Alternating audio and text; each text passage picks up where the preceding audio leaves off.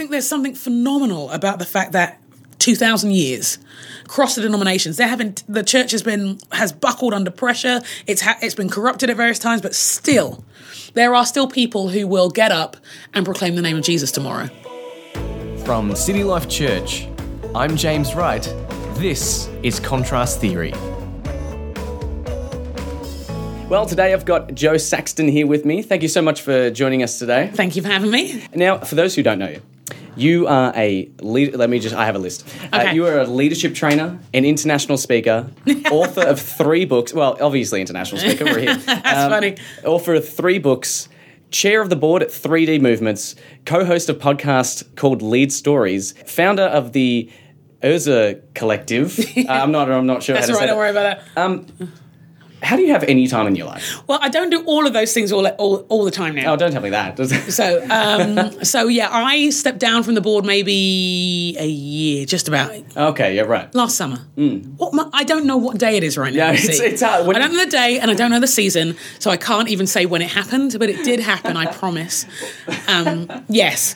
Um, well, you know, like with most things, I think most people wear a lot of hats. Really. Yeah. Um, just I just don't do them all at once, and I don't do them all for sustained periods of time. Yeah, right. Well, that's fair enough. Well, for those who don't know, you just arrived this morning from the States. Yes, yes, I did, and it the plane was delayed, so we missed it. I don't know. Mm. We were meant to get here yesterday. We got here today, Yeah. and hopefully some of our bags will arrive later today. Well, and I think you missed a day as well. When you, Yeah, we missed the day anyway. Yeah. So we missed the day. We're delayed a day, and everything. It was crazy. It's all over the place. It's all over the place. yeah. It's, it's hard to keep track. It, It really is. is. What country am I in? Uh, Austria. Okay. Yeah, I think I think you may have uh, read the plane ticket wrong. That'd be so weird. You're uh, originally from the UK. I am. Yes. Oh, when did you move to the states? I moved about 15 years ago. Yeah. Initially to Phoenix. Oh, okay. Wow. Yeah. That was warm. yes, Yeah. very warm. Yeah, we um, we moved to work. It was almost a bit like a church swap, um, except I don't know that they sent people. Anyway, there are a number of teams went to work with this church. They were looking at how they could transition the model of their church to incorporate discipleship more and being more intentional about mission. It was very hard. It was very hard. I think there was so much.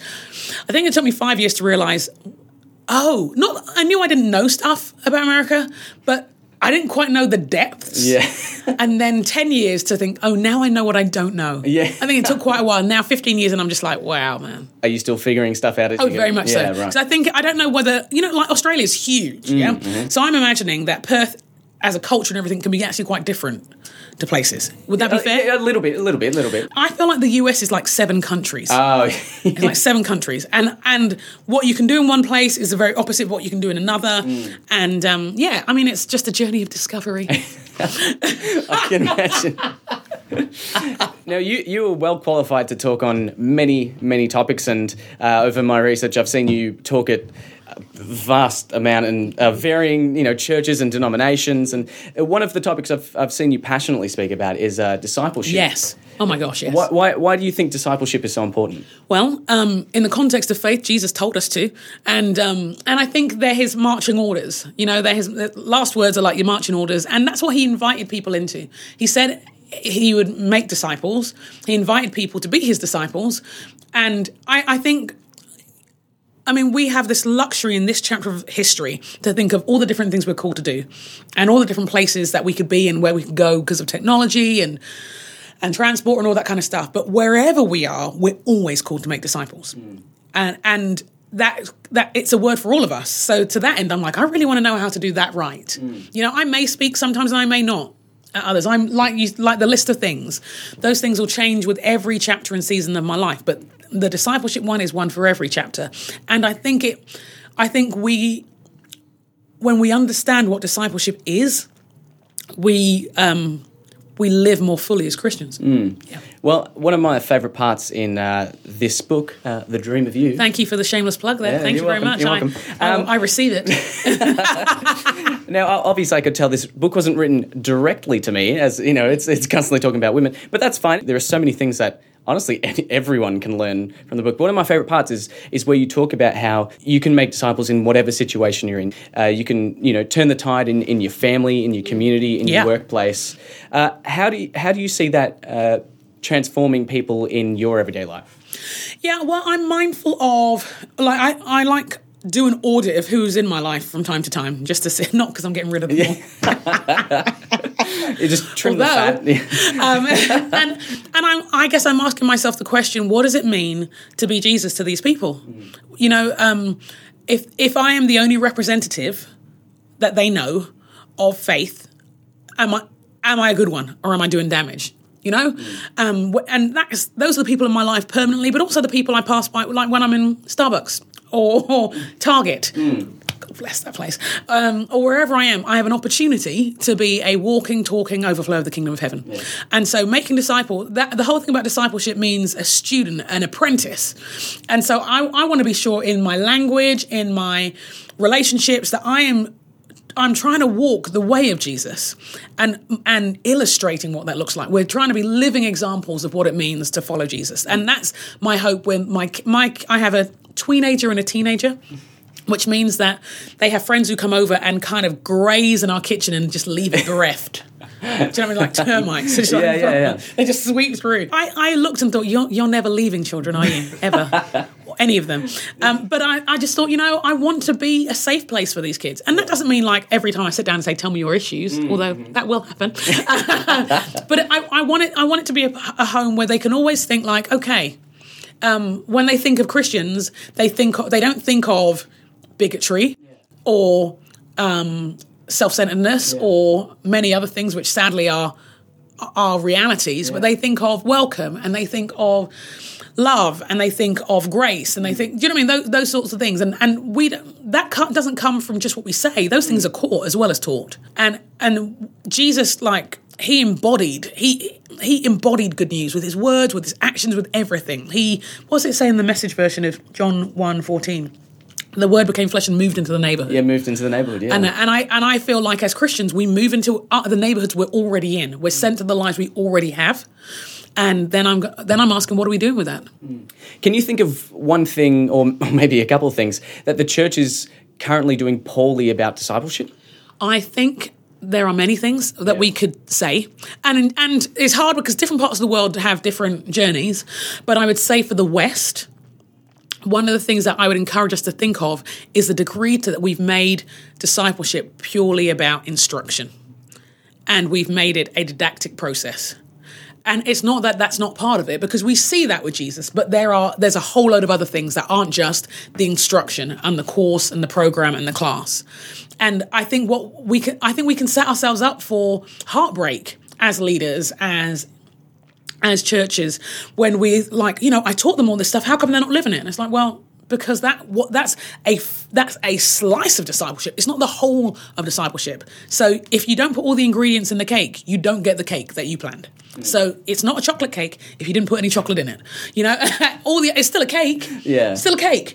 And I It's just a disappointing cake. it's just well, I ironically, this is where the thing falls apart because I don't like chocolate. But I, I like to offer that as an illustration because most people do. um, but I guess I would say if we are only doing one aspect, a one-dimensional form of discipleship, then we will get a one-dimensional form of disciple. Hmm. We can't help but. Yeah. And that's no that's no shade to the people involved. It's not that we don't do it well. It's just it's incomplete. yeah. So, what do you think the church has been doing well? I mean, I do think we have to respect the fact that the church is still here. The church is still here. I hmm. think, and and on one level, we could say it's not that I don't think worship is one. All of those things are wonderful, but I I, I think there's something phenomenal about the fact that two thousand years across the denominations, there haven't the church has been has has buckled under pressure. It's ha- it's been corrupted at various times, but still, there are still people who will get up and proclaim the name of Jesus tomorrow. And all around the world, I think there are in parts of the world where it's popular and parts of the world where it's unpopular. I think that is incredible. I think um, that that the church, even in its weakness, is trying to point to Jesus. That's incredible, and um, and I think whenever the church in and and it may not be the most glamorous way and it may not be the most known way, but whenever the church is reaching out to the lost, the lost, the least, and the lonely, I think we've got to. I think we have to honor that. I think it's a wonderful thing because it's it's people are doing the best they can, you know, with what they know. I think that's good. That's fair enough. Now, my other favourite thing that you speak on a lot uh, is women in leadership. I thought you were going to say Target. Oh, so- Target. Well, actually, you know what? Before we get to this, I would like to make a note to anyone who's listening. Target in Australia is significantly disappointing if you compare it to the American Yeah. Target. Yeah. And it, now, Real talk. when I went to the states for the first time, I went to I went to Target in the states, and it blew my mind. That's so the funny. fact that I could do grocery shopping Mm-hmm. And get clothes, pretty much e- just anything that I the Home mind can imagine, furnishings, technology. whatever the mind can imagine. It's imagine. a village under one roof. it is it's the incredible. village market. You can eat there. There's Yeah. food. They have Yeah. like hot food. Yeah. You, you can get pizza. What? Anyway, uh, I'm getting too distracted. It, it's really it's so high up on my list every time I go back to the states. I'm visiting my family in Canada, and I'm like, oh, I might make a pit stop to the states so I can get a Target. Um, no, but my, one of my, one of my favorite topics is that you speak about is women in ministry, and Yeah. and you are very passionate about Oh, yeah. about seeing uh, women rise up in the church. Uh, why are you so passionate about that? I think some of it is a discipleship thing. It's I, and I, I'm aware that there is a framework of the, there's a range of theological convictions, and I'd say the same to everybody: invest in your women, because you, we're not going to see. I mean, we, we're all played to we're all called to play our part in His Great Commission. If you don't invest in people, they're not able to do it. Um, obviously, from the framework of of where I'm at, when I see the Deborahs and the Lydias and the Phoebes and the Priscillas and the Junias and others in the Bible, and I'm like, yeah, and and I and we have women who are made in the image of God with gifts and talents and I mean I I, per, I don't. Some would say it's a justice issue. I don't know. I just think it's a theological one. I think we see it in the Bible. Let's do it. I, even if it's just to the degree that we see women in the Bible do what they do. Let's do that. Yeah. Let's just, you know, could Deborah do what she did? Could Miriam do um, today in our spaces? I mean, we'd, we'd get loads done. And so I think some of it is I, I see women with gifts and talents and call, um, and I think we can have a number of responses. We can shut it down, um, or we could give lip service to it, but no actual investment. And I think that's a painful reality to say. Yeah, not going to do anything about it though. I mean, that doesn't help anybody. Um, but I, I, I think of what is not happening because we have lived off half an army. And what burden has that put on guys to do it all and be it all? And what's not happening? What businesses aren't being launched? What creative ventures aren't happening? What churches aren't being planted? Um, who is buckling under the pressure of stress and burnout because we are, um, we're not all involved? I mean, I, it just doesn't make sense. Yeah. What, what do you think are the are the key things that churches should be doing to encourage their women? Um, I think there are lots of things. That, where, where do we? I think there are. There's a phrase by a woman called Marian Wright Edelman, and she said, "You can't be what you can't see." And I think for women, if they don't hear their stories, if they don't hear themselves or see themselves, it's very hard to think of what's normal. Mm. And it, and it's hard when your normal has been you see yourself all the time, and you know what I mean, and you hear you you hear characters which sound like you or whatever. Now I get I get loads out of every. It's the Bible, of course. I get loads out of everybody. I'm just aware that we don't preach on Deborah very much, or or Priscilla or Phoebe and all that kind of stuff. Tell their stories. Um, and it's not that you'd be amazed at their relevance, not just for, I mean, not obviously they're for men as well, but I think it, it, that, that's one thing. What we celebrate publicly whether we like it or not, is an accidental endorsement. So, what do you want to celebrate? Um, are we giving people opportunities to grow, to fail? Um, I think the challenge, and this isn't easy for anybody, I think there are many voices telling all of us, men and women, what to do, but there is a lot culturally which says to women that to have a voice is a problematic thing to be strong can be a problematic thing, and, and it, it even varies from ethnicity to ethnicity as well in terms of the cultural stereotypes. Uh, and as a church, we have something to say to that. We have, we have the model of how Jesus related to women. Do we model that in the way we function? And do we encourage, you know, like Jesus had Joanna, Susanna, and Mary traveling with him, and that, and and as after they they are transformed by him, and then they become part of the team. Are we are, are we living into that? I, I think it, I think we have massive opportunities, but if we don't have, if women don't have access, if they don't have encouragement, access, and opportunities to fail, then not much will happen. Oh, and fail and succeed as well. So- Yeah, it is interesting. It's sometimes uh, a harsh reality when you think about churches sometimes are not representing the or giving women the trust and leadership values that they did even in the Bible. I mean, who was Yeah. who was entrusted with the information that Jesus had risen? Yeah, The first people who found out yeah, uh, were women. yeah. yeah, I, I, I love the fact that you're speaking into that, and I want you to speak to women right now. Yes. And- Hello. Hello, women. now, what what do you want to say to them right now? What what would you like them to do? I would first of all say to you that um, that God sees you and He knows you, and that He made you with gifts and talents and abilities.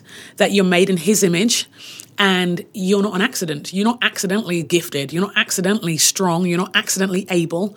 That they're wonderful things, and as such. Um, to invest in them, like to unwrap the gifts which you've kept kept hidden for a long time.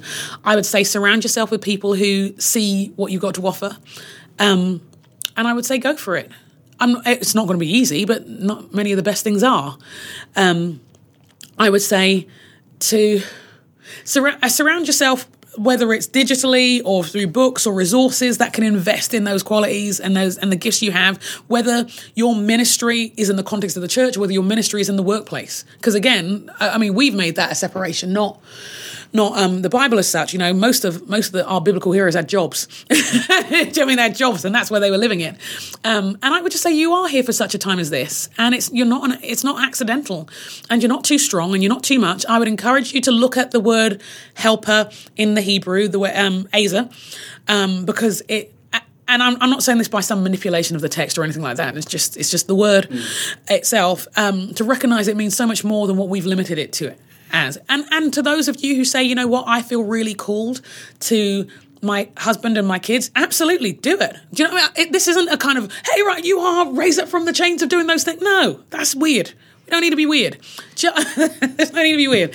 Um, I'm just encouraging us to take hold of what God has designed us for and live it fully in His name. And if that means God gives you a promotion whereby you are able to create an ethical workplace, do it. Rather than say, should I be there because I'm a woman? Yeah, you should. You're a representative of the kingdom of God. And if God has called you to preach, and if God has called you to write songs, if He's called you to raise your kids or raise your kids' kids as a grandma, whatever it is, just give it all. You, you know, we. I think often with women, what I've found is that um, skills aren't are rarely the issue. It's confidence and the the battle that women have to fight in their minds before they even say they're called because they. I mean, there are magazines which are digitally structured to make us feel inadequate. To, so that we sp- spend money on stuff, and that's there. There are kids having di- going on diets at age eight, and so there is a lot pumped in our mindsets from from a very early age of what we're meant to be to be worthy and what we have to offer. And it's never about our minds. Do you know what I mean? It's never about, oh, you've got away with science. No, that, that's not the thing. Um, but God has a bigger word for you and, um, and a wonderful purpose for you. And He sees all those things in your mind, but have the courage to begin to step out in. That's what I would say. God's word and vision is not superficial. No, not at all. It's, it's, I mean, it's, it's intense, man. Uh, so, women, that's uh, that's your call. That is definitely your call. Now, can uh, you recommend any resources besides your three wonderful books? Uh, besides these three wonderful books, are there any other resources that you'd recommend? Um, I tend to. I I tend to. Where do I go? Podcasts are great. Your Um, podcast? Oh yeah, thank you. Lead- yeah, lead, lead stories. stories. Mm-hmm. Um, me and my friend called Steph do that. But I would, I would probably. I mean, for me, in terms of leadership stuff, I actually look at a lot of business things as well. So, I like Harvard Business Review and stuff like that have been real helpful. Um, I would look at the Christian leaders they admire and see what resources are out there, and just go, but go on the internet, see the podcasts and the blog posts and things like that. Um, the kind of women who are doing things that you you're interested in doing, start there. That's great. Awesome. Well, thank you so much for coming in. Thank you for having me. I appreciate it. Enjoy the rest of your time here and uh, buy the book, Jo Saxton. Thank and uh, hopefully, we'll speak soon. Thank you. For more information and resources, check out the show notes for today's episode.